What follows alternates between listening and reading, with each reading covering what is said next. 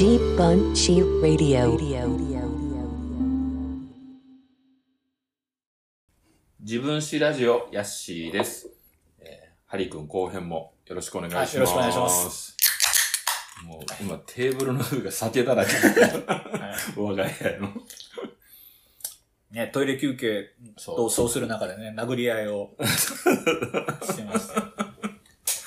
もうね、あの、俺もうね、酒を飲んでの収録はね、やっぱね、50分ぐらいから、ヤッシーの声が明らかにそわそわしてるって言われたことがあって、あもうね、トイレに行きたくなるから。もうね、ビールを飲みすぎないように、今、ワインと焼酎を。言ってくれたら紙おむつ持ってきたの。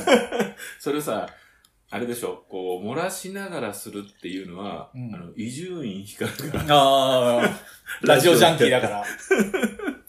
リスペクトを込めて。もう、喋りたい喋りたい。もう、おしっこするのももうもったいないっていう。いやー、もうね、うん俺もね、ラジオは、でも最近なかなかね、以前ほどめっちゃめちゃ聞いてるってほどではないんだあけ、ど。そうなんですか。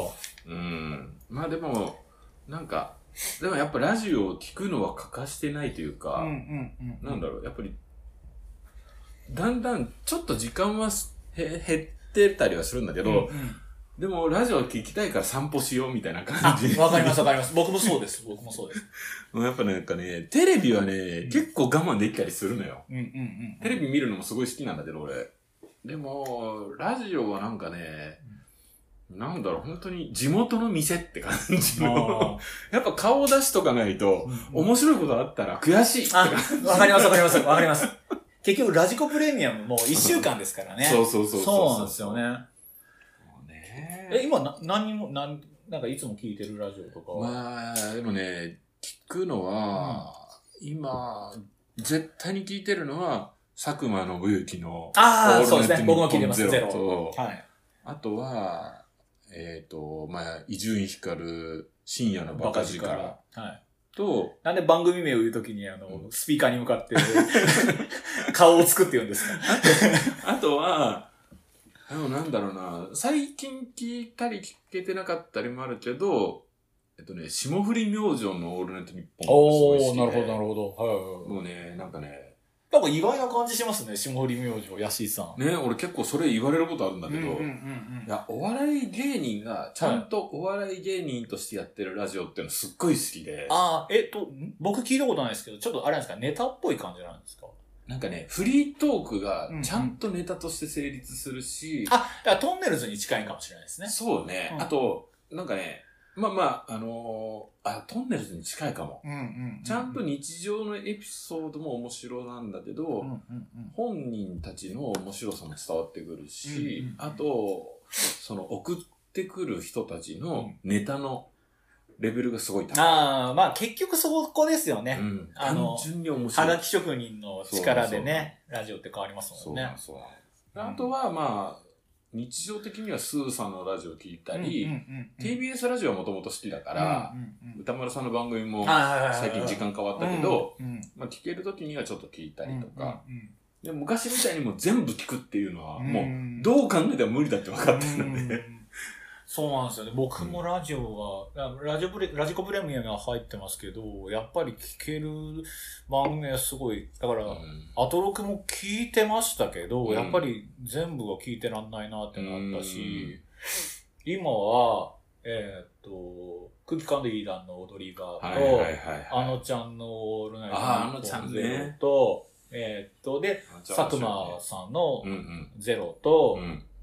えーっと、えーしえー神田伯山。うんうんうんうんと、えーっと、あの、茨城放送の、うん。えークリトリックリスのミッドナイトクレイジーラジオ。と、山下達郎のサンデーソファーズうん。サンソンね。と、えーっと、ポッドキャストで、うん。えーっと、コレクターズの池袋24時。ああ、そんなのやってるんだ。あの、コレクターズのポッドキャストって結構長くて、めちゃめちゃ面白いし、時々、えっ、と、ライブの MC を流してくれるんですけど、コレクターズもずっと言ってるんですけど、うんうんあの、本当にコレクターズいいっすよ。本当に。あの、ライブも楽しいし、MC も、やっぱり、60手前っていうか、もうリーダーは60超えて、ギターの孝太郎さんも来年60かな、うん。でも、それで生き残ってるバンドっていうのは、基本 MC がみんな面白い。あ 今年フジロックでスターダストレビューを初めて見たんですけあ。ど、おやっぱ、すごいっすね。やっぱり生き残ってるバンドは。まあ、さだまさしとかが、うんからね、ルーツ始まってるのかもしれないですけど、やっぱりね、MC が立たないと、うん。あの、長く生き残っていけない。そうね。うんいいね。ちょうどそういう話出たからさ、そのさ、音楽的な話で、はいはいはい。こうハリ君のさ、はいこう、ルーツ的なものもちょっとなんかせっかくだから聞く機会がなかなかないからさ、いいですか？一本目のあのグダグダな話からなんかちゃんとした話になってきますけど。こっちが一本目かなって思うよ。あでもテレコで聞いてもらうと。思わないから。でも僕は本当にあの音楽が薄くて、やっぱり音楽の好きな人って、うんなんか、あの、親が音楽好きでとかって言って、で、それを引き継いで、なんか、あ、なんか、いわゆるセンスっていう人って、うん。あ、なんか、何ですか、二代目三代目っていう感じなんですよね。ねえ、僕、本当に、うちの、えっ、と、父親が本当に野球基地がいで、うんうん。うん本当に音楽的素養みたいなのは全然ないんですけど、うんカラオケはすごい好きで、で、なんですかね、原風景で言うと、初めて音楽に触れたのは、うん。まあ、それでも、えっ、と、親父のカーステレオ。うん。で、まあ、カセットテープに入ってるニューミュージック、うん。安全地帯、松山千春、ほうほうほうほう。で、さだまさし。おう。とか、渡辺真知子とか、うん。で、で、まあ、おかげさまで役に立ったのは、僕大学でスナックのボーイのバイトをしてて、へえ。で、もう地方の大学だったんで、うん。で、そういったところのスナックっていうのは、うん。もう本当にママにうん。気に入られたいね。お客さんばっかりで、うん。で、えーっと、あで、ママに何話しかけられてもうん。全然ポイントは上がらないんで、何をするかっていうと、うん。ボーイにうん。いかに羽振りをうん。聞かせられるかっていうことで、うん、えーあの、ラーメン食うか、うん、ラーメンの出前を取るとか、うん。えーその、じゃあ、一杯飲めやってうん、言って、うんで、うんそれもね、美味しいんですよね。あの、うん飲んだら、うん。えーその、も、もちろん、えお店のー売り上げにもなるし、で、あと、チップももらえたんで、で、僕は僕で、えっ、と、すごい、ガッと飲むことによって、うん。お、よくの飲んだってあ言って、ー。まあ、昭和500円とか1000円と超か、昭和。でもわかる。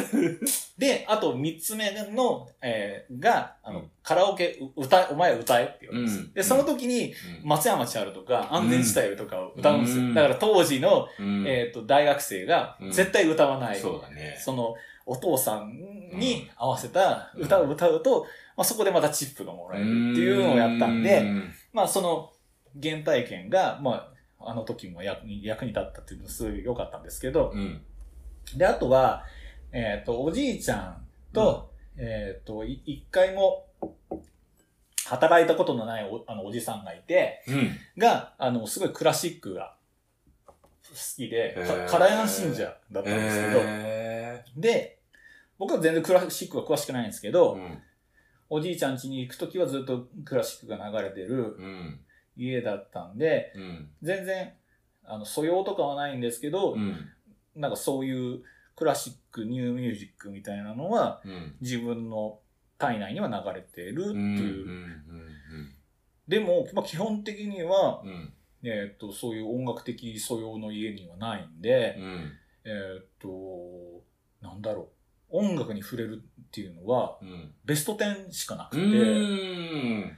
で、よくわかんないのが、うん。うちの親父が、うん。えっ、と、だから、ベスト10うん。だけがうん。信頼できる。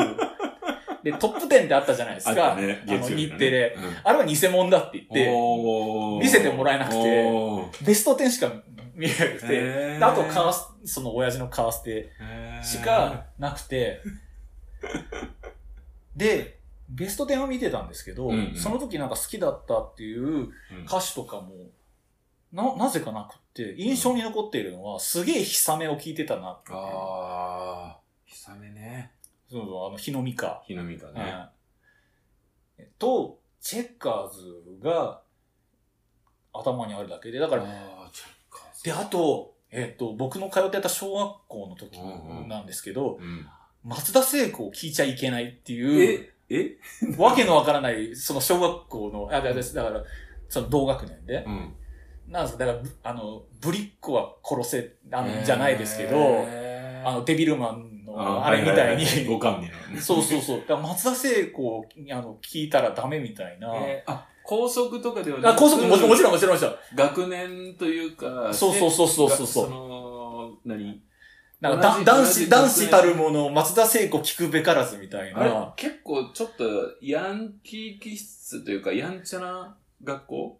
いや、小学校は普通だったと思うんですけどそうでもね。ブリッコは悪っていう感じだったんだ。そう、そうだったんですよね。うーん。うんで、だから小学校は、なんかこれといって音楽に触れてるっていう感じは全然なくて、うん本当に、ほ、他で触れてると言ったら本当盆踊りぐらいでダンシングヒーロー。ダンシング。その当時は違うでしょ、多分。ー。いやいやいやえっ、とね、ダンシングヒーローは僕、あ僕小学校5年生、6年生は子供会でうん盆踊りの太鼓を叩いてたんですよ。へーで、その時に、からもうダンシングヒーローを叩いてたんですよ。伝統芸能だ炭鉱、炭鉱節、炭鉱節、ダンシングヒーローみ、みたいな。そっか。アラレちゃん音頭みたいな。そうか、そうか、そうかは。別に、つい最近バズってるものじゃなくて。じゃないですね。その頃からずっとダンシングヒーロー。ダンシングヒーローを叩いてました。はい。そうだったんだ。そうなんです、そうなんです。へー、面白い。はいで、んで、まあ、ルーツなんですかね。だから、チェッカーズが唯一頭の中に残ってて、うん、うん、で、で、ずっと音楽に興味がなくて、で、うん中学2年生の時に、うんあの、 BOØWYを貸してもらったんですよね。ああ。もう中2だと解散してるぐらい解散は中3。そうだよね。はい。で、で、あの、すで、や、えっ、と、ソフトボールとか野球をやってた、キャッチャーをやってた子からう、ん。まあ、後にあの、ボーイのコピーバンドでベースをやる子なんですけど、うん、うん。で、えっ、と、初めてビートエモーションを、うん、うん、うん。かまあ、当時はカセットで。うん。で、で、それで、あの、うんまあ、いわゆるバンド、だチェッカーズもバンドなんですけど、いわゆるバンドっていうものに触れたっていうのは、多分、うんあの、印象に残ったのはボーイで、ああ、なあるほど。、ボーイですね。ボーイねボーイですね。で、その、貸してくれる順番が結構絶妙で、うん。まあ、ビートエモーション一番売れたアルバムそうねで、そ,、の後が、ギグス・ジャスター・ヒーローツアーのライブアルバム。はいはいはいはい。で、で、次がジャスター・ヒーローで、うん。で、その次がボーイかモラルのどっちかで、うん。で、サイコパスが一番最後だったんですおー。そのビートエモーションと、えー、ライブハウス武道館へようこその順番が多分良くて、うんうん。で、えっ、と、ボーイから、まあ、音楽をなんか意識的に聴くようになった。うんうん。で、うん。で、また、あの、小学校の松田聖子、あの、排他運動みたいなもんで、うん。あの、ボーイ、えー、エヴァンジェリズム、うんうん。ボーイ絶対主義の中学校で、ヤンキーじゃん。学校。で、ブルーハーツすらもダメだったんですよ。え、そうなの？あ、逆になんかそこ、だから面白いね。だから、えっ、と、ヤンキーではなくて、うん。単美的な方なんですよね。うーん。肩パッドじゃん。そう、か、肩パッド。そうそうそう。それもなんかすごい珍しくないですか、えー、珍しい。そんなの初めて聞いた。で男はボーイ以外聞くべからずみたいな感じにななってて。すごい誤解を無表ではあえて言うと、北関東群馬じゃないですけど、いや、僕はもう愛知生まれの愛知育ちでい。でも、爆竹とジュンスカイウォーカーズだけはうん。聞いてよかったんです。あー。な、なぜかっていうと、女の子が爆竹ジュンスカイウォーカーズ、ん。あの、好きな子が多くて、女の子が良しとしてるものを否定すると嫌われちゃうっていう、ほど。いや、爆竹は当時ほら、スーツとかも着てたし、うん。なんとなくこう、ボーイの流れで言うとざっくりこう、同じ流派だけど、うんうん。ジュンスカはもうほぼ、どっちかっていうと、路線はバンバンドやろうぜじゃん。そうそうそうそう。なんですけど、まあ、あの、女の子、可愛い女の子が、ジュンスカが好きで、で、ジュンスカなんてって言っちゃうと嫌われるからっていうので、ジュンスカが OK で、面白そう。で、あと、TM ネットワークが、うんえー始まり出して、シティハンターのね、主題歌とうか、で、えっ、と、TM ネットワークも、うん。えっ、と、なんとか OK だったんですよ。で、なんでかっていうと、うん。TM ネットワークを好きな子は、うん。えー金持ち。で、TM ネットワークは金持ちの音楽っていう、それ、なんか機材たくさん持ってそうとか、そういう。でも実際、あの、TM の、うん。あの、コピー版をやってる子もやっぱり同級生でいて、えー、TM コピーバンドは難しいね。うん、そうそうそうそう。で、なんなんかヤマハの、なんか、うんあの、ば、バン、オーディションじゃないけど、なんかそういうのにもなんか出出てたんですけど、へなんか、そう、そういうあの、いだから中学卒業するまではボーイしか聞けない身の上になってて、ー 面白い。いいね。で、まあまあ、とはいえ、うんその、えー、ボーイしか聞聞いてませんみたいな、うんうん。あの、表面面で、ね。まあ、他のものも当然聞いてる子がいて、で、えっ、と、中3から、うん。えっ、と、高校に入学する間に、まあ、ずっと、あの、今でも友達のあの子がいるんですけど、うん。で、卒業、えっ、と、多分、高校の受験がうん。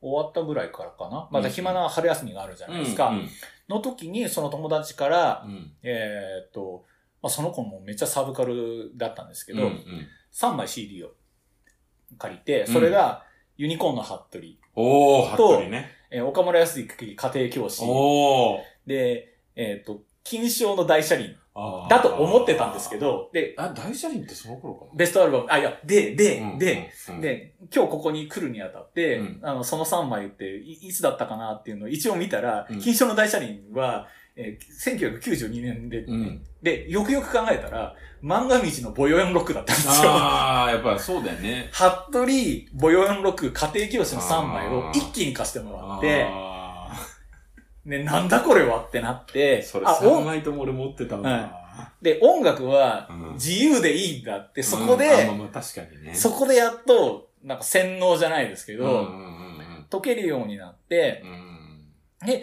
そっから、じゃあ、えっ、と、まあ、自分で、なんか楽しそうな音楽ないかなって掘り出して、うんそっから、まあ、電気グループであったり、うん。えっ、と、スチャダラッパー、うん。えっ、と、ワイルドファンシーアライアンスが、ねまあ、今でも本当にもう名作中の名作だよね。うん。うん。あの、フィフスウィールコーチの方が、うん。あの、名盤として言われてるんですけあど、ー。僕は、やっぱりワイルドファンシーアライアンス。ねワイルドファンシーアライアンス大好き。あ、のね、最後のエルビストラットの、うんうんうん。あの多幸感もね。相まって、やっぱり、まあ、正確に言うと、エルビー・ストラットは最後から2番目で、最後か、そうですねカナダからカナダからなってねえから。そうか、いいね。だからそっから多分、逆に言うと、その3枚を貸してくれた、うん。えー、彼のおかげで僕の人生は狂ったと思うんですよね。うそうか、じゃあ、最初は、服部だったんだ。服部です。ブブームでもパニックアタックでもないです。ね。いや、いいね、いいね。まあまあでも、そうよね。服部って3枚目？3枚目です。?3 枚目だよね。ブームパニックアタックそうだよ服部。ねは俺ね、ちなみにね、うちに CD コンポが来たのが、い。はい。俺が中学3年生のうんうん。頃ね、中3っていうと、80、1986年ぐらいか、うんうん。なんだけど、友達、まだね、CD があんまり出てない頃で、はいは一番最初にうちで CD を聞いたのは TM ネットワークだったの。Gift for Fanks。っていうアルベストアルバム。あれはね、CD しか出てなかったの、当時。で、その1枚しかないからもう、もうね、本当にう、オーディスタじゃなくて1000回ぐらい聞いてんだよ。うんうんうんだってそれしかないから。いや、でもそうです。本当に。あの、最初の方って、自分のお金で買ったやつって、あだファミコンもそうだったじゃないですか。お小遣いで買ったファミコンカセットはどんだけクソゲーでも元を取るまでやらずやるじゃないですか。そうそれしかないからね。そうなんですよ。本当に。で、しばらく経って、うち妹がいるんだけど、うん妹が借りてきたのが、それこそユニコーンのファーストとセカンドああ、はいはいはいはい。だったのようね。ん。で、それで、なんか聞いたのが最初だっ。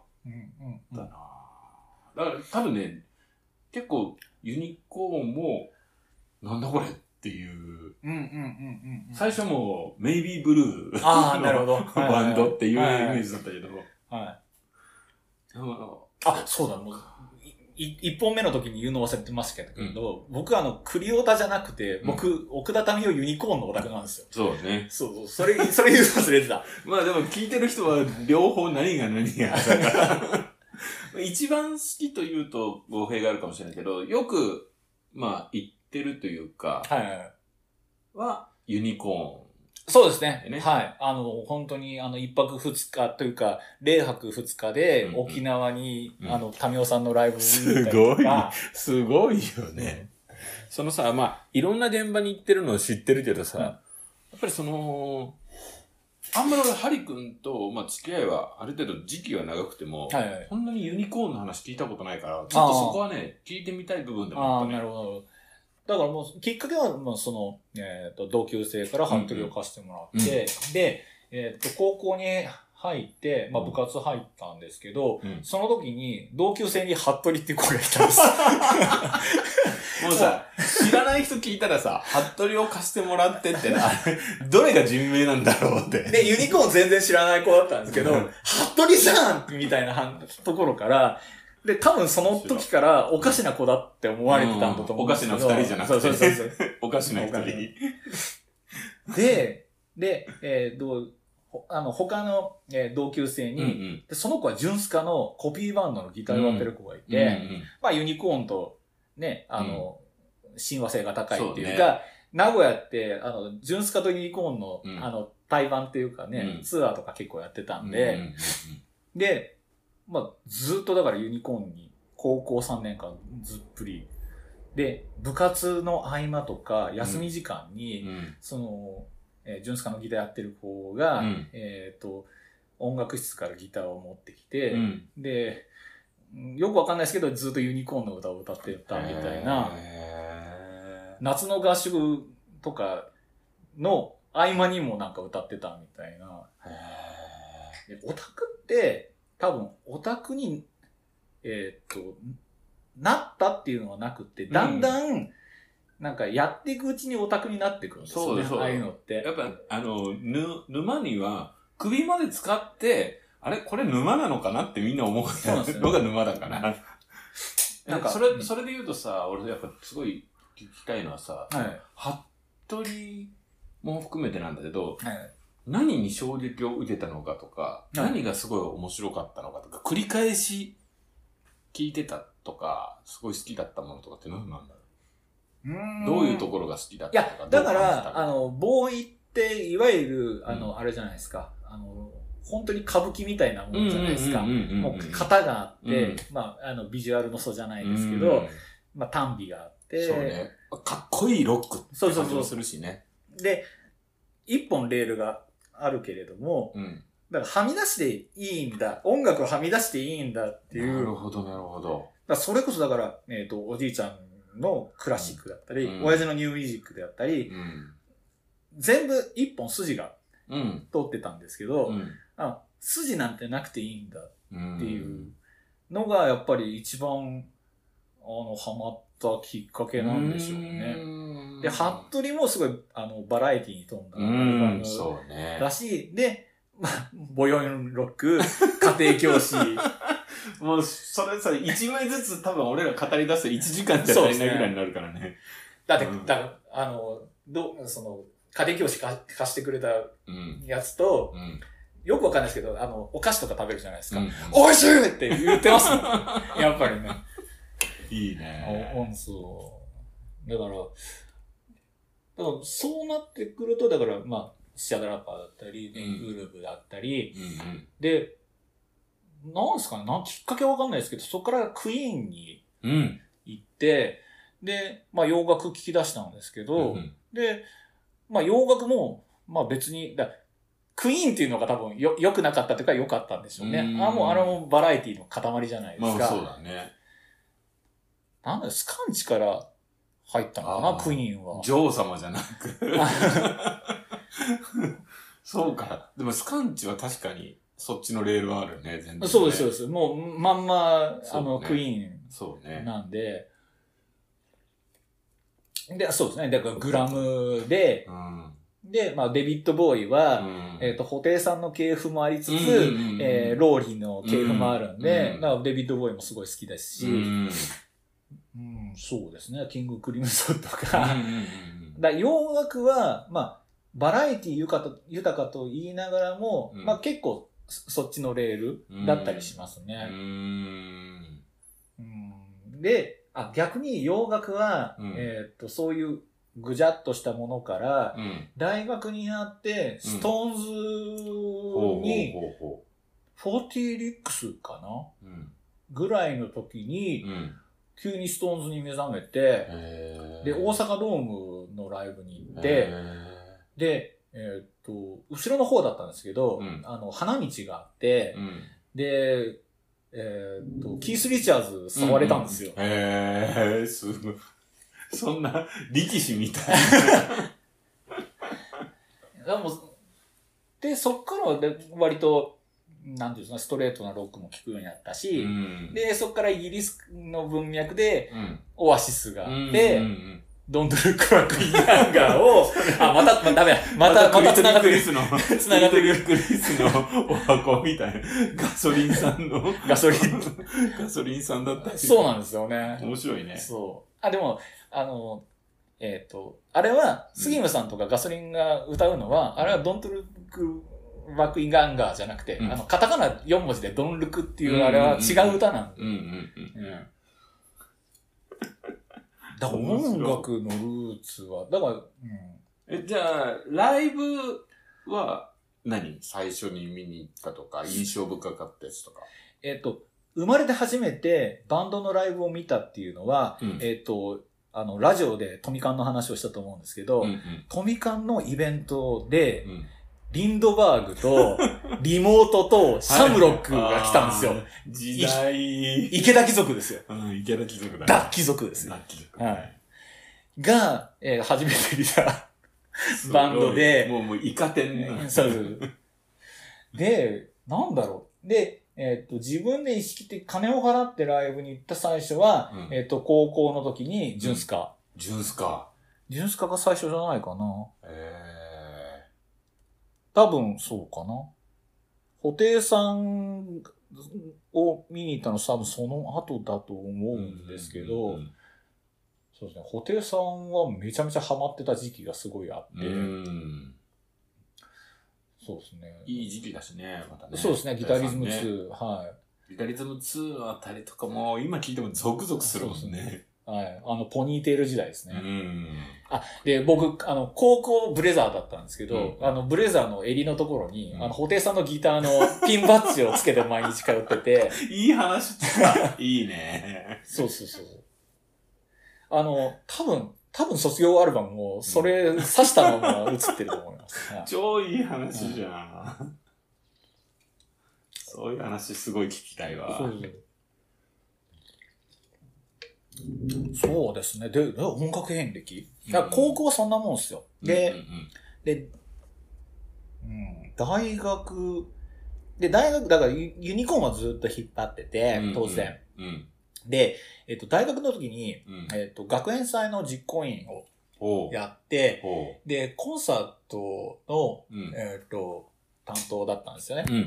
で、まあ、3回生から自分の、えっと、好きなバンドを呼んでいいっていう話になって、へえっと、そう、で、1回生は谷村由美だったか ー。ああ、はいはいはいはい。谷村由美ね。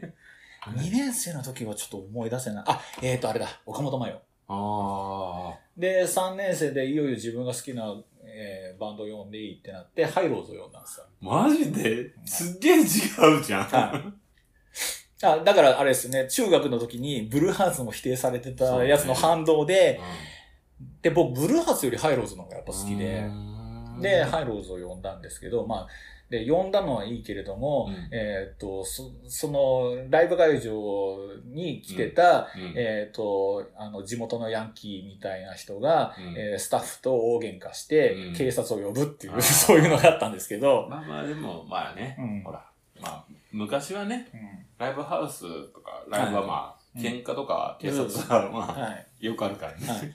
で、えーっと、その、えーそれであの、ぶ、物価っていうか、と仲良くなったんで、うんうん。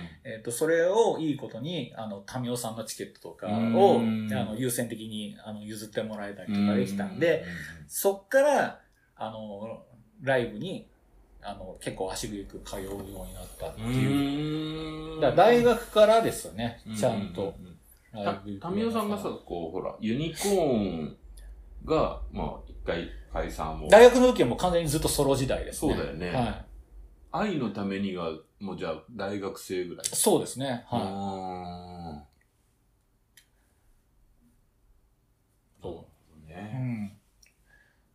でもまあ、基本は大学の時はもう民生さんばっかりで、うん民生さんをずっと追っかけてた時代でしたうーね。ん。うんで、えっ、と、で、大学の友達が、うん。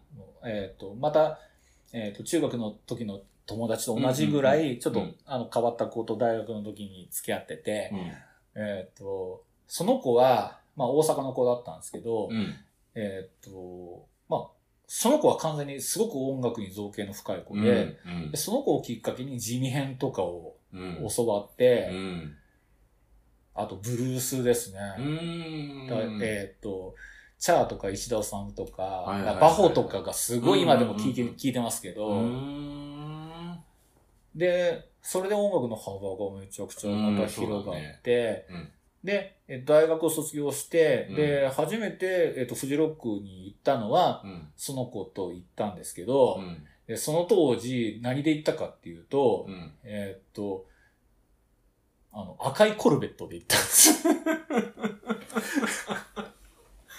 すごいね。ロックンローラーじそうなんですよ。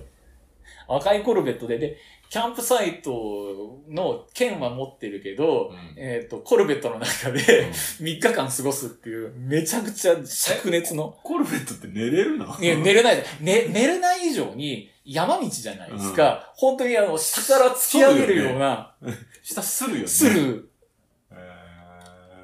すごいね。それもう演者じゃん。で、そ、だそうそう。で、そうですね。で、えっ、と、大学の友達きっかけでまた音楽の幅が広がって、で、結構ルーツミュージック、あ、だから、ストーンズも多分そっから流れたんじゃないかなと思うんですけどね。ジミヘンとかうん、うん。で、まあ、ウルフルズのファンクラブに入ってる子でしたけど、う ウんルフルズも結構ブルースだったりするじゃないですかう。んうんで、で、えっ、と、フジロックに行って、で、うんそっから音楽のまたギアがまた変わった感じですよね、やっぱり。え、フェスはそれが、まあ、いわゆるフェスみたいなものって、そんなに昔はなかったじゃん。なかったですね。ねはいはいはいまあ、フジロックぐらいから、だろうね、フェスって言葉も当時あったかなかったかぐらいだし。そうですね。うんでも僕の、まあ、奥田民生友達、まあ今でもずっと続いてる、また違う子はいますけど、うんは、本当に1回目から来てる。行ってる子も、まあ、毎年、ここ最近一緒に寝泊まりしてますけど、うんうん、なんか、フジロックで、うん。えっ、と、いわゆるルーツミュージックから、うん。えっ、と、ワールドミュージックみたいなうん。やつを聞くようになったのかうな。んうん。で、まあし、えっ、と、日本で言ったら、まあ、渋沢知らずだったうんうんうり、んとか、を聞くようになって、まあ、音楽、だから、なんで、なんでも、えよく言うじゃないですか。うん。音楽何でも聞きますみたいな。うんうんうんまあ、何でも聞くわけじゃなくて、まあ、フェスで耳にするものを聞いてるっていう感じうにん。なってますけど、でも今なんか聞いてる限りは結構何でもありなグループが多い。ああ、そうですね。はい。そうこう、ねエンタ。ーテインメントフィッシュとかも好きですしね。うんはな、なんて言うんだろう。えっ、と、そうね、結構、その道一本の職人っていうのも好きだけど、もう本当に、え、こんなのまでっていうエンターテインメント性が高いものい。ああ、はいはいはいはい。が、たまたまアンダーグラウンドだったりとか、んなのかなっていうのはなんとなく聞いてうん思ったけど。そうですね。うん。まあ、まあ、お王道と、なんか、まあ、エッジの効いたものが好きなんでしょうねう。ん両方。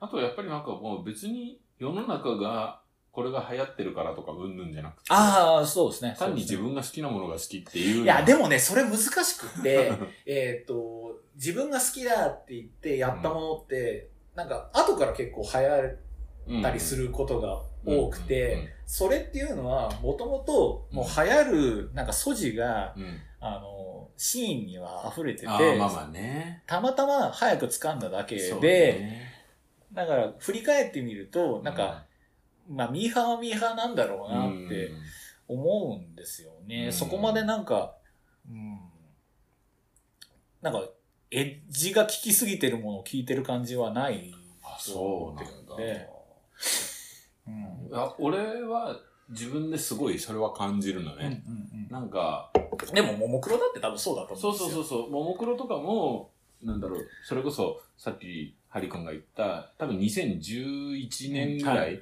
だからさ、多分、まあ、早見あかりさんが脱退して、ね。はい Z になるかどうかぐらいの頃、うん僕はかろうじて Z 以前を見てるんで。あ、そっか、うん俺ね、ステージはギリギリ見れてないんだよあな。あ、チャイマックス前。あれ？でも、あの、何でしたっけ？うん。なんか、チタで、うん。美浜のやつって言ってなかったでしたっけ、言ってた。いあ、あれはで、でも、え、あれは、なんか堤防でみんなで飲んでましたよね。それは、でもあれだよ、あれも Z になってましたっけ？うん俺は、なんか、そう、友達が、みんな、まあそういうさ、あ、そう、でもねアニメ好きな人が多かったから、ちょっね。と、ヤッシーさんのことを、あの、ここであえて言うとね、うん。やっぱりあの、富士急うん。うんの時に、あ、違うよ。え？富士急じゃなかった富士急じゃなくてね、読売ランド。読売ランドのね、あの、映像を見るとね、ヤッシーさんが。最前列。最前列で、ももクロのね。はい、もう本当にあれは、何回でも見ていただきいたい。や、でも、まあ、もう当時本当やっぱ桃色クローバー Z、まあ、Z 以前も含めてたけど、有安さんでしたもんね。本当にもうね、俺の推しはね、有安さんだったので、やっぱりもう、今でもちょっと思い出すというか、うんうんうんうんええ今でもすごく応援してるよ。うん今の、まあ4人。時々軍手してますもんね。うん。今でも、俺が。今でもね、やっぱね、こう、桃色クローバー Z の方々のことはすごく応援はしてるし、うんうん現場にはちょっと行ったりはしてないけれども、でも本当にやっぱ当時の、もうあの衝撃というか、うんうんうんうん俺がそれまで好きだった音楽とは違う文脈でこんなに面白いうん流れがあるんだっていうのは、やっぱりアイドルにハマったきっかけでもあったので。結局エッジミュージックでしたもんね。そうだね。あの、ヒャダインのねうんうんうん、やっぱり出世っていうか、そうね。そうね。あれニコ動のヒャダインとかって見てました？あ、でもね、当時はそこまでとは気づいてなかった。ああ。だから僕がももクロの前にヒャダインは、うんあの、ロックマンシリーズ。を見てたんで、ねすごいブラックな、ねブラックミュージックっぽい感じだったんで、うん今は全然見かけないですけど、あれがさ、やっぱりさ、なんか、まあ当時面白いというかさ、俺はずっと、その直前、だから2010年前後って言ったら、うんもうずっとクラブにうんうん毎日はい。通ってたは 頃で、それを、それこそさ、あの、テクノとか、はドラムンベースとい。か、うんうんうんあと、まあ、ジャンル全然違うっぽいけど、ヒップホップだったりとか、もう、いわゆる、もう、ガンガン踊れる音楽うんが好きで、スピーカーがでかい箱が好きって、はあっきり言ってたぐらいはい。はい。だったし、それは今でも変わらないんだけど、それが、それ大きいい。絵画が好きと同じですそうそうそう。大きい音が。バカっぽい。そうそう。バカっぽいやつです。あ、クラブグッドウェザーって行きません？もう、い行くよ。いやー、やっぱりあそこいいっすね。最高ねあそこいいっすね。やっぱりね。名古屋で一番いいと言っても、そうそうそうまあ俺そんな別にいろんなクラブ行ってるわけでもないけど、あそこもまたね、音はいい、音はでかい。飯はうまい。飯はうまい酒もうまそういし。。ゴルゴンゾーラのチーズケーキ食べました？あ、食べてない。あ、あれ、本当おすすめですぜひ。本当に。いやーやっぱさ、音がいいクラブっていうのがさ、もうご飯が美味しいレストランじゃん。そうです、そうです。はい。やっぱさ、なんかさ、音が美味しいです。そうそう。なんかさ、あのー、やっぱり音が大きいのにうん痛くないっうんうんうん。ていうさ、なるほど、なるほ音が大きくても、やっぱ PA のバランスとかがおかしいと、もう聞いてられないぐらいの感じになるんだけど、バランスがいいとさ、ずーっとやっぱりその爆音を聞いてたいっていうさ、ど。純度の高い酒は酔わないみたいな。あ、じゃあ、二日酔いにならないみたいな感じですよね。わかりますわかちょりますっと近い、本当に。はい、はい、はい。でなんかクラブにずーっと行ってた頃に、当時は、だから十数年前は、その、後に、そのクラブドミナになるうんあカフェドミノか。はい、はい。になる、その、ま、全身がドータっていう、あ、そうですね。だけど、はい。そこにもう、俺ね、暇だったから収録とかで行ってて、おー、なるほど。もう、クラブにもう毎日毎日行ってたの。うんうんうん。もうあのー、まあ、ぶっちゃけ言うと当時あの、付き合ってた彼女と別れて、暇になったっていうのが、あー、なるほど、なるほど。毎日毎日ずーっと行ってたんだけど、うんで、なんかだんだん行くうちに、そこで、こう、アイドルに自分がハマって、で、アイドルパーティーをやるっていうことになったんだけど。ちょ、ちょっとトイレになってる。え、ひえ、一人語りをするんですか？あー、いやいやいや。いいよ。いやいやいや編集で。編集で。はい。ねね、今の編集点の間にね、また僕が机をひっくり返して、そうそうそう。二人で取っ組み合いの喧嘩が。ちょっと前まで芝生でね。こういう文脈もあれですよね。多分世代ですよね。そうだねそうそう。あの芝生で殴り合ってみたいなのが、多分令和の人は通じないんですよね。わかんない。わかんないと思う。通じないのかなそれさ、例えばさ、はいはい。漫画だったりとか、はいはいそういう音楽以外のものはどうなの？漫画ですか？漫画は、でも、僕は、かハマったものみたいな。僕はやっぱりストレートに筋肉マン、あの、でやっぱジャンプ、なんで、まあ、筋肉マンで、金消しもすごい、うんうんあの、マジオマジソンスクエアバッグみたいなのに、いっぱいの金消しがやっぱりありまして。えーえ、なんなんかさ、そのさ、ハリ君が、はいはい。中学、高校が、俺聞いてる限りは、ちょっとヤンキーっぽい感じの学校なのかなっていうイメージなんだけど、でも、世代的にはそういう世代じゃないですか。うんうんで、75年は、うんえっ、と、多分、羽坂駅で、ヤンキーの終焉とおにゃんこ世代の。間の世代なんですよ。だから、どっちかを引っ張ってる、どっちかを先んじてる感じなんですけど、うん。で、僕の中では無風で、うん。何のムーブメントもなかったって思ってて、で、あ、そう。名古屋って、おにゃんこっていうか、えっ、と、なんだ、なんでしたっけ？あの、番組やってなかった。夕焼けにゃんにゃん夕焼けにゃんにゃんやっいや、てなゆうきねんにはやってたよ。やってました？やってたやってた。あれ？それ部活やってたから見てなかああ、った。それか、あれですね。あの、うんアニメの再放送ですね。そっちかなトムとジェリーと一休さんを見てる。あんまり、じゃあ別に学山佐のちくわのコマーシャルとか見それませんでしたはやってた。それは普通にやってた。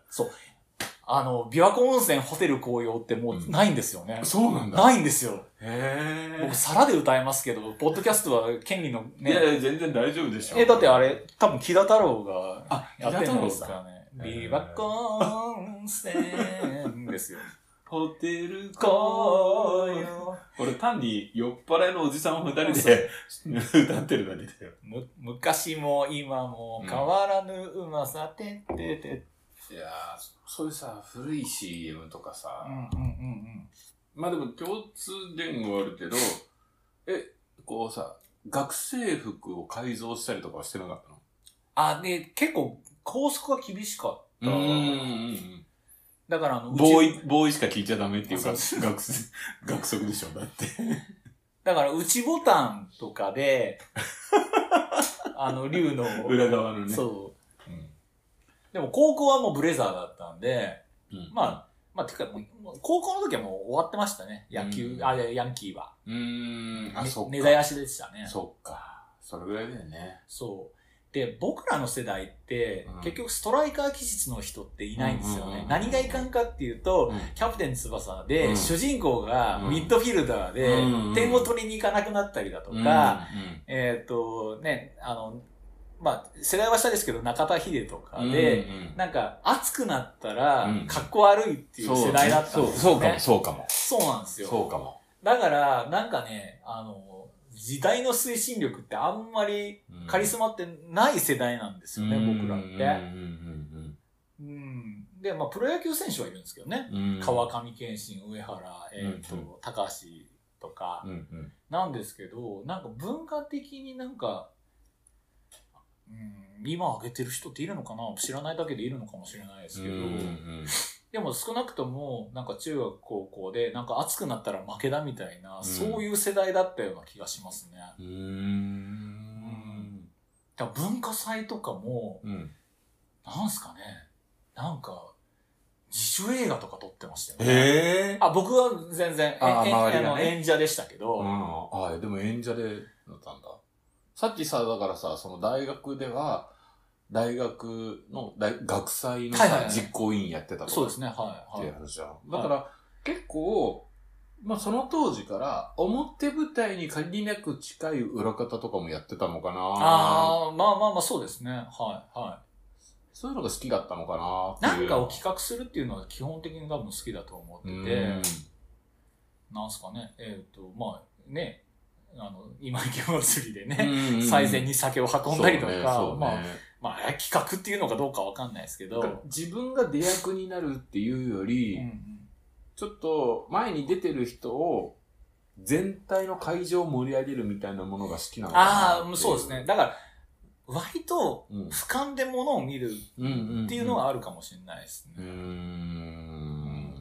でもね、まあ、プロレスもそうですけど、うんうん。あの、何も疑わずに楽しんでる人の方が、絶対、うん。絶対正ですよ。うーん。確かにね。うん。やっぱりプロレスは、あの、ね、うんシナリオ、台本があるんでしょっていうよりかは、かね。うん、猪木がタイガー・ジェット・シーンの腕を折ったって言ってる方が絶対、あの、楽しいんで、あんまり裏方が見えすぎちゃうと、うんそのショーもちょっと冷めたりするしね。そうなんですよね。黒子はやっぱ黒子で言ってほしいもんね。でも、いわゆるサブカル界隈って、もうヤッシーさんもそうですけど、うんそっち側に回っちゃうじゃないですか。まあねだから一生僕らって、あの、100楽しめることっていうのは多分ないんじゃないかなって思ってて、なんか、こういう人が演出してるんだろうなとか、だんだん気になってきちゃうと。あと自分ならこういう風にやるかなとかね考えちゃうんで、そうねもうその時点でたあの100楽しめてないんですよね。うん。まあ、それはあるね。やっぱ、あと僕酒で潰れたことないんですよ。え？もう一回聞いていい？え？酒で潰れたことはない？あの、寝ることはありますよ。うん酒、あの、酒で寝ることはあるんですけど、なんか気づいたら、あの、道路で寝てたとか、ちゃんと帰るんですよ、僕。そんなの俺、めちゃめちゃよくあるけど、うんなぜそれがないの？いや、わかんないです、わかんないです。わかんないですけど、家帰ってます。いや、もちろんあの時なんか、うん。わーわーやってたよねとかって後で言われることは当然あるんですけど、でも、なんかちゃんと帰ってますね。え？そのさ、じゃあ、まあちょっと、後で切るかもしれないけど、はい。酒での一番の失敗みたいな話とか、ある？なんですかね。いや、多分ないと思うんですまあ俺は全然いろんなところで言ってるから、これは、あの、カットしないけど、は俺はやっぱあの、救急車で運ばれたことは、全然余裕であるし、警察に連れて行かれたこともあるし、まあ、あとはなんだろうな。もう全然あの、記憶がないとか、財布を盗まれたりとか、いはい。はいはいはい。もう全然、あ、僕なんか財布落としたことがないんですよ。すごっ財布、スマホ落としたことないんです。え、俺の中では、ハリ君は、泥酔してる人っていうか、まあ、泥酔ではないか。うんでも、そうやって考えたら、ちゃん、ちゃんとしてるっていうか、あと、受け答えははっきりしてる。あと意地悪なんですけど、うん。酒で潰れる人を見たいんですよ。いる、そういう人いるわ。そういう人に俺らのよく飲まされるんだよ。うん。あの、クリオタでもあの、サラタツくんっていう子が、うんうん。あの、気づいたら、あの、パンツがビリビリになって、背中にカナミルって、マジックで書かれてるような子がいるんですけど、クリオタって、クリトリックリスの歌ってことでしょあそうですね。はい。いや、だから、うん一回あそこまで行っちゃったら、うん。もう100到達するんだろうな、あそこまで行けたら、うん。あの、100楽しいんだろう、あ楽しいんだって言えるんだろうな、羨ま、羨ましいなってやっぱり思うんですよ。それはないの？そのエクスタシー、絶頂に達するみたいなのはあんまないの？その記憶なくなるぐらいまで振り切るっていうのは。いや、振り切ってるっていううん感覚は、それはあるんですけど、で、もなんか翌日になって振り切ったのかってななっちゃいますね。何ですかね、あれね。えうー、んあんまり、あれかな、フルチンになれない。あ、そうです。あの、僕、あの、パンツ脱いだ、脱いだことないんですよ。あら。はい。そうなんだ。パンツ脱いだことないですね。まあ、俺もあんまりないけど、ゼロではないから。だから僕はそ、まあ、本当に自分の、うんまあ、世の中的にはいいことなんですけど、うん自分の中では悪いこと。結構理性がちゃんと残っ、残、残るっていうか、これね、俺、まあ、いろんなところで言うんだけど、今日ほら、ポッドキャストの前編でも話してくれた、はいはい。デビルマンはいはいはいはい。一巻のやっぱりね、理性が残ってるやつに悪魔が入らない。っあていうのうが、俺はね、いろんなところで例えて出すんだけど、やっぱね、悪魔を下ろすサバトの時には、理性はゼロでないとダメ。っていうのがあって、俺は真っ先に俺の中にデビルマンが入る。っていう人間だろうなって常に思いながら踊ってる。あーあ、う んまあわかります。めちゃくちゃわかります。アモンだよ、俺は。そうですね。だから、うん、なんかそうですね、うんライブで暴れてる自分がいるっていうのを、うんすごい自分の頭の上で見てる自分がいるんで俯瞰、すよね。俯瞰してんだね。俯瞰してるんですよね。へえ、面そ白うなんですよね。い。周りから見るとそんな感じじゃないんだけどうね。ーん、そうですね。うん。それは、うんまあ、なんですかね。そういうふうに見せようっていう気はあるんで。それはなんか、そういう人がいた方が盛り上がるんだろうなっていう。そうね。そうねまあ、それも、それも、そう考えてる時点でもダメなんですけど。で、やっぱり、なんかさ、言い方が適切かどうかわかんないけど、ちょっとプロデューサー気質の方が面白いっていうか、自分はそっちなんだって思ってるのかもね。それかやっぱちょっと照れがあるとか。まあ、それはありますよ。てうん照れは、でも僕はやっぱり一、あの、客でいたいっていうのはやっうぱりん。思ってるんで、あんまり今まで人前に出てはい。っていうのは、ないの？この、何もなく、野面で出て、はい。人前で喋ったり歌ったりみたいな、自分を試されるみたいな。何かのプロデュースとかっていあ、うナイスんじゃなくて？ナイスナイス。そっか。でも仕事で僕はあの結構なんかセミナーとかで講師とかはやったりするんで。まあそっちやってるから別に。必要ないのかもしれないですね。なるほどね。そっかそっか。両方体験はしてるから、そうですね。うん。面白いね。なんかそれこそ、あの、えっ、と、なんだろう、ふ吹き上げとかの。名古屋校の、なんか忘れましたけど、うんあの、就職フェアとかで、うんうんなんか1000人ぐらいの学生の相手になんか、なんかぶってみたりとか、ちょっと待って、俺あんまり君の仕事のことについて全然触れないようにわざとしてたのに、自分から突っ込んでっていやいやいや、別に別にあ、そうかそうか。細かいところまで言わなければね。はいそうかそうか。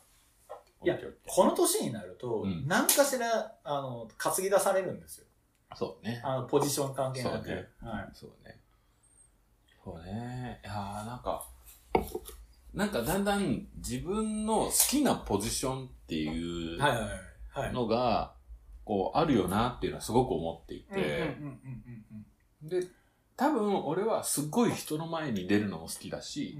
人の後ろで背中を押すのも好きだし、なんか両方好きなんだなっていうのはねうん、本当にどんどんどんどん分かってきてる。しかも、なんかもう、その感情を本当に振り切るまで行くのもすごい好うん。きだし、うんうんうんなんだけど、あんまり細かいことができないな、みたいなのは、あ最近すごく分かってきたの。でもね、緻密に練ったところで、うんあの、サプライズがないとやっぱ面白くないですからね、そこは。ううんん。あ、でも、ヤシーさんは、そこはやっぱりなんか紳士っていうか、うんなんか真面目っていうか、ちゃんとなんかイベントを成立させようっていう意思があるじゃないですか。うん僕はあの、背中を押すというか、崖から、崖から手、ね、押すっていうタイプなので、あーあー、そうね。俺さ、だから、今日前編でもちらっと出た、そはいのもう、すでに前編のこと覚えてないですそうね。。昔やってたさ、そのクラブの。アイドルイベントっていう、まあ、名古屋アイドル DD 会っはい。ていう、はもうね、自分では、こう、伝説のって言いたいぐらい、あの、何が伝説かってあの、うん。平日の夜にやってたのに、テキーラが出る量がおかしいい。っていうぐらい。酒を飲んでたパーティーがあって、あれはさ、そのアイドルソングを爆音でかけるっていう。テーマでやってたクラブイベントで、はそのさっき言った名古屋のクラブ、じゃあカフェドミナ？い。ドミナかな？今は。途中で名前を変えて、もうはい今はなくなっちゃったけど、はい。そこでもう爆音で、桃色クローバー Z だったり、初恋サイダーとかね。すごいサイド。あと、電波組インクとああ、かね。そうです。ね。はい。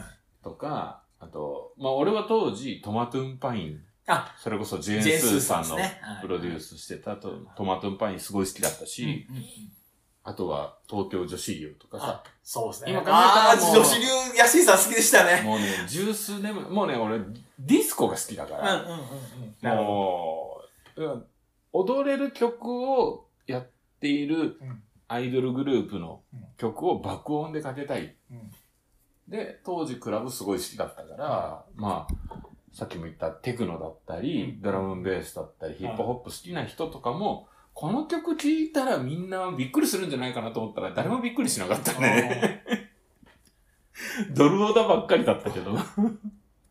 でも、それを、あのイベントをずっと、あれ、俺がやってたの2年ぐらいだったんだけど、でもなんかまあさ、ドレスコードを持ってたうんり、しかも毎回なんかフードを用意したりとか、でも、ヘパリーゼをテーブルの上にブワーってそうですね。何百錠も並べて、はい。はいああれを僕、あの、ちゃんと引き継いで、今池祭りで、これ、ねやばい薬だそうから。そうそうそうそうそう。そのね、テキーラをヘパリーゼと共に流し込むっていう、なんかいいのか悪いのかわかんないけど、ゲップで一気に流し込む。Say hello。Say hello。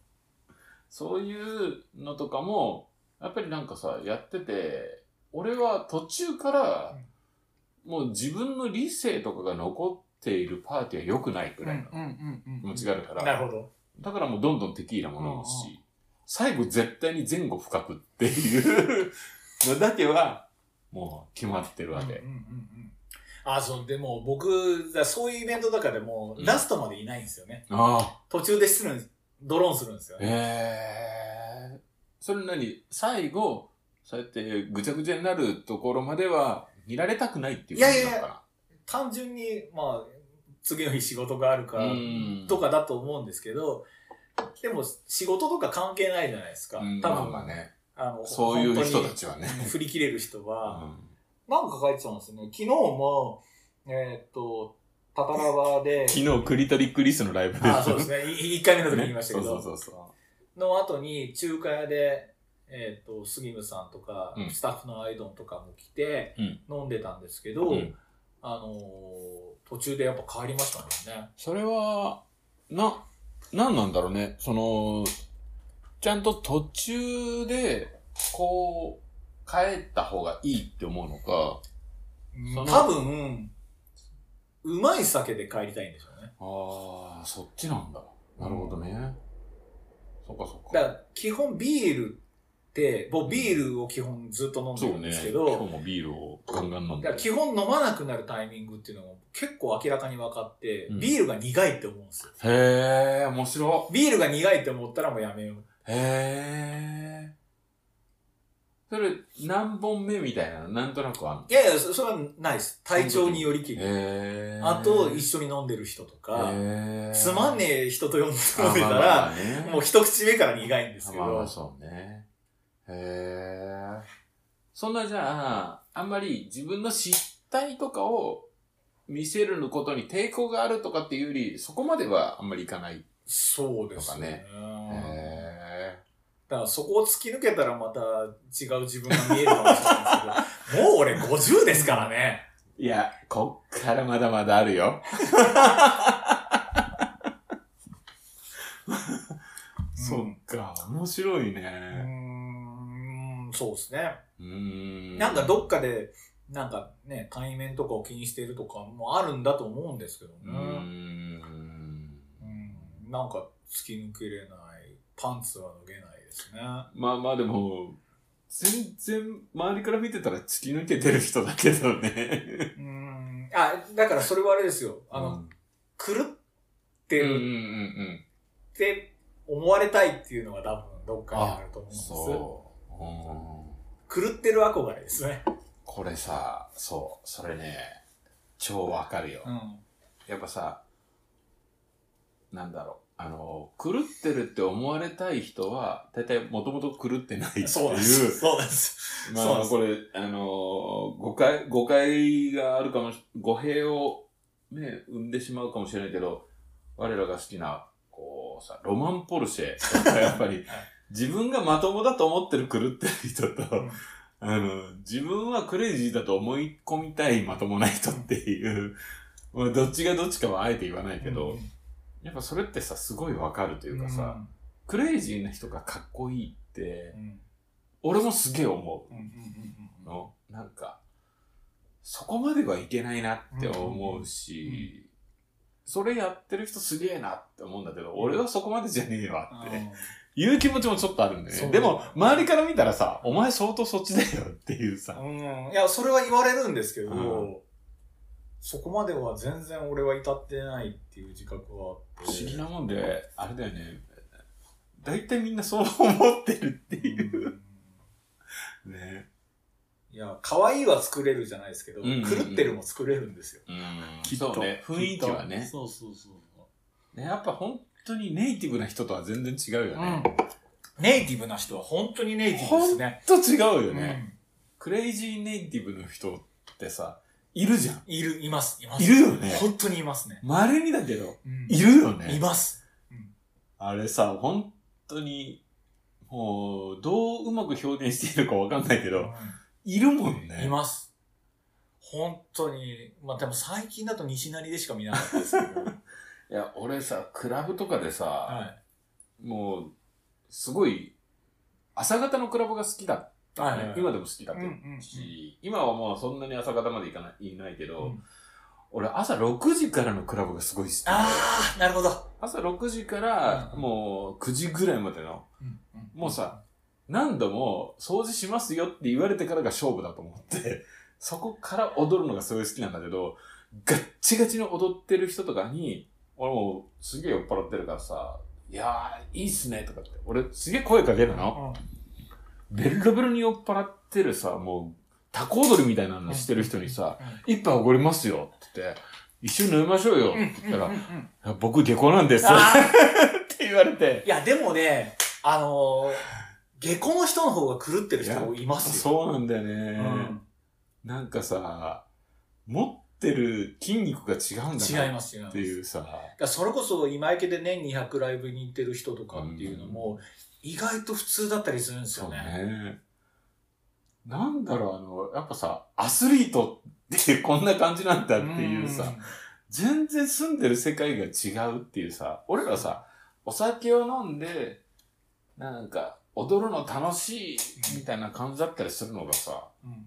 全然違うベクトルでめっちゃめちゃバカ踊りしてるんだけど、全然こう日本語通じないみたいな人とかいて、あれ？会話成り立ってない？うん。みたいな人とか、いやなんかぶっ飛ん、ぶっ飛びすぎてて、すげえなって思うことがあって、しかもさ、ドシラフなんだよ。あはい、はい。ドライで。何かで決まってるとかでもなくって、いや、すげえな、この人っうんていうさ、やっぱさ、アスリートって。そう、やっぱね、健康じゃないと狂えないですうよ。ーん。そうね。なんかさ、なんだろう。俺、物事を表現するっていうものを考えたときに、はいはい。やっぱその針の振り切り方してる人には本当に一生勝てないなっあてちょっと思ううん。の。それは音楽にしろ、まあ絵にしろ、まあ他のものにしろなんだけど、なんか、まともだって思ってる俺たちは何で勝負すべきなのかって思う、うんちょっと考える。そうですね。だから、うん中途半端ですよね。うーん。多分、あの、そういう、シラフで狂ってる人ってう、ん。もの世の中のうん。解像度が多分違うんですよね。そう、そう。ほんとそう。ピクセルが。そうなんですよ。それこそさ、さっきハリ君がさ、フランスでその美術館に行ったはいはいはい話してくれたじゃん。はい俺さ、8月にさ、ニューヨークに行ってさ、はいやっぱさ、美術館でさ、ゴッホとか見たときに、はいはいはい。もともとゴッホすごい好きなんだけど、うんやっぱさ、ラッセンより。そうそう、ラッセンよダメだ。り。やっぱさ、なんかさ、こう、いろんなさ、美術作品とかを見ると、あ、見てる世界完全に違うって思うことがあって、そこのおこぼれに預かってるだけな気はすんのね、俺は。うんその作ってる人たちは、もっとぶっちぎって見えてる世界の端っこだけをたまたま俺らに見えるようなフォーマットに落とし込んでくれてるだけ。ピカソの青の時代っていうのは、うんうんうん本当にピカソの目には青く映ってたんじゃないかなってなるんですよね。そうなの、そうなの、そうなの。なんかさ、いろんなものが、この人の目には、全然違う目に見えてるんだろうなっていうさ、のを考えるだけでも、美術作品っていうのはすごい面白いし、そこを想像するのもすごい面白いんだけど、もう絶対ここまで到達できない。だからこそ面白いっていうのをすごい思うのね。うんうんうんそれは、その、絵画だったり、彫刻だったり、以外の音楽だったり、映像だったり、まあそれこそさ、まあ、言葉だったりもそうなんだけど、なんかね、最近それをすっごい考えるの。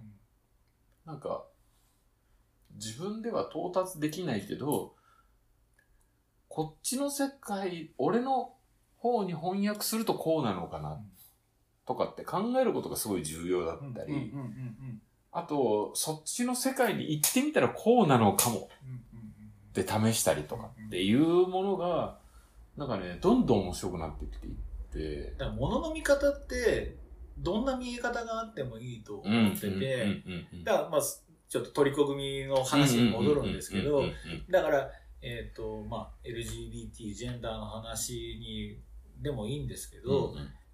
世の中がうん。そういうふうに見えてる人はそうあっていいと思うんで、うん。それは尊重してあげようようんっていうだけの話かな。うん。で、えーと、自分はそうは見えないんだけど、うん、その人の立場になって考えたら、うん、すごいなんか豊かな世界というか、うん、がなんか広がるんじゃないかな、でそれが自分の中にフィードバックすできれば、うん、なんか、うん、自分の一生の中でなんか豊かな時間が遅れたんかなってなんかなるような気がして。うん。そうね。なんかさ、まあ、ハリ君はどうかわかんないけど、俺とかはさ、こう、20代、30代とかさ、はい。どっちかっていうともう結構マッチョなあまあまあそうですよね。思想とかさ、はいはい男は男らしく、そうですね。みたいな。僕だって、あの、男があの泣くのは、えっ、と、親が死んだ時だけだっていうふうに言われましたよね。ねまあそうだよね。僕多分親父が死んでも泣くのかなって思いますけどね。いやー、なんか、それがさ、俺、まあ、今年親父死んでさ、全然泣かなくて逆にずっと笑ってたんだけど、まあ、でもね、そっちの方がいいそれはね、と思いますよ。それはね、本当に、この死に方死んだら最高じゃんって思ったうん。の。うんうんうんもう実際、うちの親80で死んだんだけど、うん。はい。もうその1週間前まで、ご飯を3合食べるぐらい。ああ、えー、でめもっ、ちゃもりもり食うし、あの、本当ご飯をもりもり食べて死ねるって最高だと思いますよ。で、まあ、あの、基礎疾患を持ってて、うん。たまたまコロナにかかって、はいはいはい。ほんとその前日ぐらいまでめちゃめちゃ飯を食ってたのに、うん。突然死んだのね。うんうんうんで、も、うち、だからお袋も、うん。まあ、俺妹も弟もいて、はい。他親戚も、ううんちの親父は、本当にほぼ100点満点に近い死に方をした。はいは本人もうん、その1週間前に、正月に、まあ、うち、親父がし1月に死んだんだけど、うん。正月に家族全員で集まった時に、は鉄板焼きが食いたいってい言って、鉄板焼きをもりもり食って足りないって言うから、うんそっから肉も追加して、うんご飯も追加して、もりもり食って、うんまあ、親父ももう来年はどうせいないんだから食えよって、俺が冗談で言って、本当にそれが最後だったうの。あったのはね。でも、なんかさ、そのエネルギーというかうんさ、うん。なんかね、それはね、すごい良か。ったのよね。で、なんか、うーん、もう本当人はいつ死ぬか分かんないし、みたいなこともちょっと思ったし、うん。何の話してんだいやいやいや、あの、ヤッシーの自分史ラジオです。いやいやいやいやいや。いや、なんかね、うん、なんかね、でも飯は大事ですよ。やっぱり。ね飯は大事だね。うんえ、でももうね、あの、50手前になると中途半端な飯は食いたくないなってなって、一日一食でもいいから満足できる飯を食いたいっていうふうになりましたね。ハリ君はさ、だから、すごい、やっぱ、最初にも言ったけどさ、はいはい。その、音楽の現場もだし、はい。まあ映画も行くし、はいご飯のあ、そうですね。場所もさ、はい。すごいちゃんと、ここが美味しそうとかさ、はい、はい。そういうのもちゃんとさ、現場に行く人じゃん。はい、そうですね。はい。俺はね、そこに対するリスペクトはやっぱすごい。ああ、はいやっぱなんか、そういう人が好きっていうかさ、うん現場に行く人が、俺はすごい好きああ、そうですね。はい、はい、はネットで分かったように気になれるのに、い。うん。ちゃんと現場に行く人っていうのことに対するリスペクトはね、やっぱちゃんとすごいあるわけ。だ多分だから中高の時の頭ガチガチの世界だった反動だとは思うんですけどね。うんうん。ね。まあ今日、あれだよね。昼から飲んで、はいはいはい。このポッドキャストを収録して、はいはいはい。この後、今池に飲みに行こそう。っていう約束をはいしているので、二人。はいそうですね。ね。またこの後も今日はね、散々酔っ払って。そうですね。明日、明日また僕、あの、ライブ行くんですけど、明日は、明日はあの、蒲郡で、柳家むみとラットボーンズ。すごいね。ほんとやっぱちゃんと現場行く人だよね。そうですね。う。うんいや、でもなんか、また、またよかったら出てよ。お、締めに、締めに入りましたね。もうだってさ、ノートを、はい。ハリ君が書いてきたノート、今今見たけどさ、はいほぼ、ほぼ喋ってないよ思っねて喋ってないです。いや、だから緊張したんですよ、本当に。何を喋っていいのかみたいな。ね。俺さ、今、今俺そのノート見たりけど、はほぼ喋ってない。い。そうですね。よねはいはそれはさ、いでも、あの、また、ボーイ何から聞き始めたかっていうのは、そうだねそうだはいまたそれはさ、あの、残りの部分は、はこの、ポッドキャストは2回目、3回目ありき。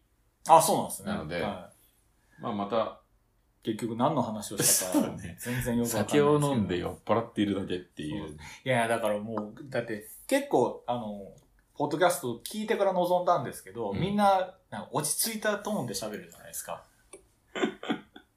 なん、なんか、すごい落ち着い。てないよ、別に。なんか、本当に、なんか、浮ついた大学生みたいなノリで喋ってるんじゃないかっていう。聞き直すのが怖いんですよや。たらとあれだよね、クリトリグリス、クリトリグリスって言ってる。ああ、なるほどね。もう言ってましたけど。はい。あ、じゃあ告知またしさせていただいていいですか、ねお願いします。えーっと、2024年1月27日、28日、えーユニコーンのツアーが、はい、プなロモーターじゃねえ名古屋国際会議場センチュリーホールで、はい、ありますので、あの、ぜひとも来ていただければ、はおい、いいね。いいかと思います。ちなみに、俺が一番好きなのは、あのー、え、4枚目のアルバム？4枚目、えーっと、服部の次はなんだっけ？えっとね、踊る、踊る亀アプシーじゃねえわ。えあ、その次。えハワナイスえー違う。ごめん、もう俺。けだものの嵐。あ、それだ。あ、けだものの嵐その後だと思いますよ。はいはい。けだものの嵐はもう名盤です。本当におすすめです。今、酔っ払ってけだものの嵐のタイトルが出てこなかった。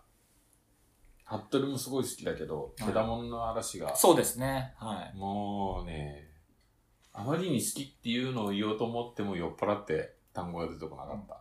いやもう本当に、うんぜひ。またいろんな現場で。ヤッシーさんと現場が一緒になるって今後ありますかね？今井祭りぐらいですかねああ、まあまあ、そうじゃない？まだ他にもあるよ。多分ありますかねまた、うなんかね、イベントでも主催していただければ、うん。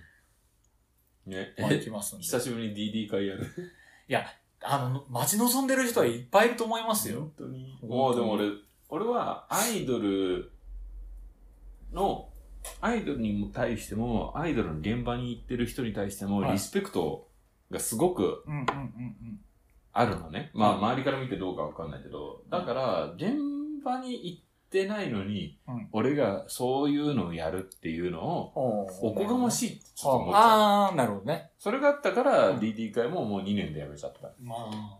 その、ずっとアイドルの最前線の曲を聴いてるって、自分で思えないぐらいまでになっちゃったから、うんうんまあ、たくさんのアイドルが出て、うんそれまでは結構シーンをちゃんと追ってると思ったんだけど、うんもう追えないと思ったから、もうそれは他の人に任せた方がいいかなと思ったし、なんか、うん、それで自分がそういうシーンにいるっていうのはちょっとおかしいかなって思ったのがあるから、うんうん。気持ちはわかります。うん気持ちはわかります。はいそれだったらもっと詳しい人いるし、うん、コンセプトは別に他の人にやってもらえばいいわけだし、うんまあ、コンセプトってさ、アイドルをクラブの爆音で聴きながらうんテキーラを飲むっていう、でかい音で聞きたいそうそうそうそれだけの話です。そんなん別に誰でもできるからさ。ああ、もうそれで言うとね、あの、バッテン少女隊をうんめちゃめちゃいいスピーカーで聞きたいんですよ。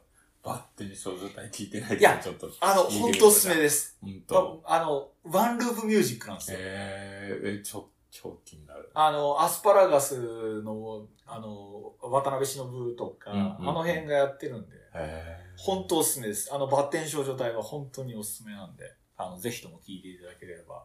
はあれだよね、ライブハウスとか、アンダーグラウンドライブシーンとか、はいアイドルとか、は多分ほとんどの人がわからないような用語しか言ってない今回のポッドキャい。スト。そうですか。でも、キーワードは少ないと思いますけど、ね、あ、ごめんなさい。あの、ユニコーンの話途中で挟みましたけど。ユニコーンの、あの、最新の配信の EP が出たんですけど、うん本当にあの、ユニコーンは昔の、昔からのアーティストなんですけど、やっぱりエッジをやってて、今度の EP は、ボーカルは AI なんですよ。おー、面白作詞作曲はユニコーンのメンバーなんですけど、歌は、あの、世にあるユニコーンの音源を、ぶち込んで AI からアウトプットしてるっていう、面白そうなんですよ。だからもう本当にユニコーンは、あの、クラシックであり、エッジなんで、うんあの、ぜひとも本当に、あの、ユニコーンは聞いてもらった方がいいと思います。いやーさすが。プレゼンがうまい。えー、いや、本当に。ありがとうございました。はいまたじゃあ、ハリ君またいずれ出てね。あ、はい。あの、またあれですよね、冊子じゃなくて、なんか、3人とかでも面白いかもしれないですね。まなんかね。またなんかちょっと今、自分史ラジオも、はいオンラインイベントとかもちょっと考えているので、お、お、お、な、なんですか、なんか、講演複数会いや、何人かでみんなで喋るみたいなのとかあも、ちょっと考えているので、うんありがとうございましたょ。またぜひ出て。はい、ありがとうございます。はーい、ありがととう。おやすみなさい。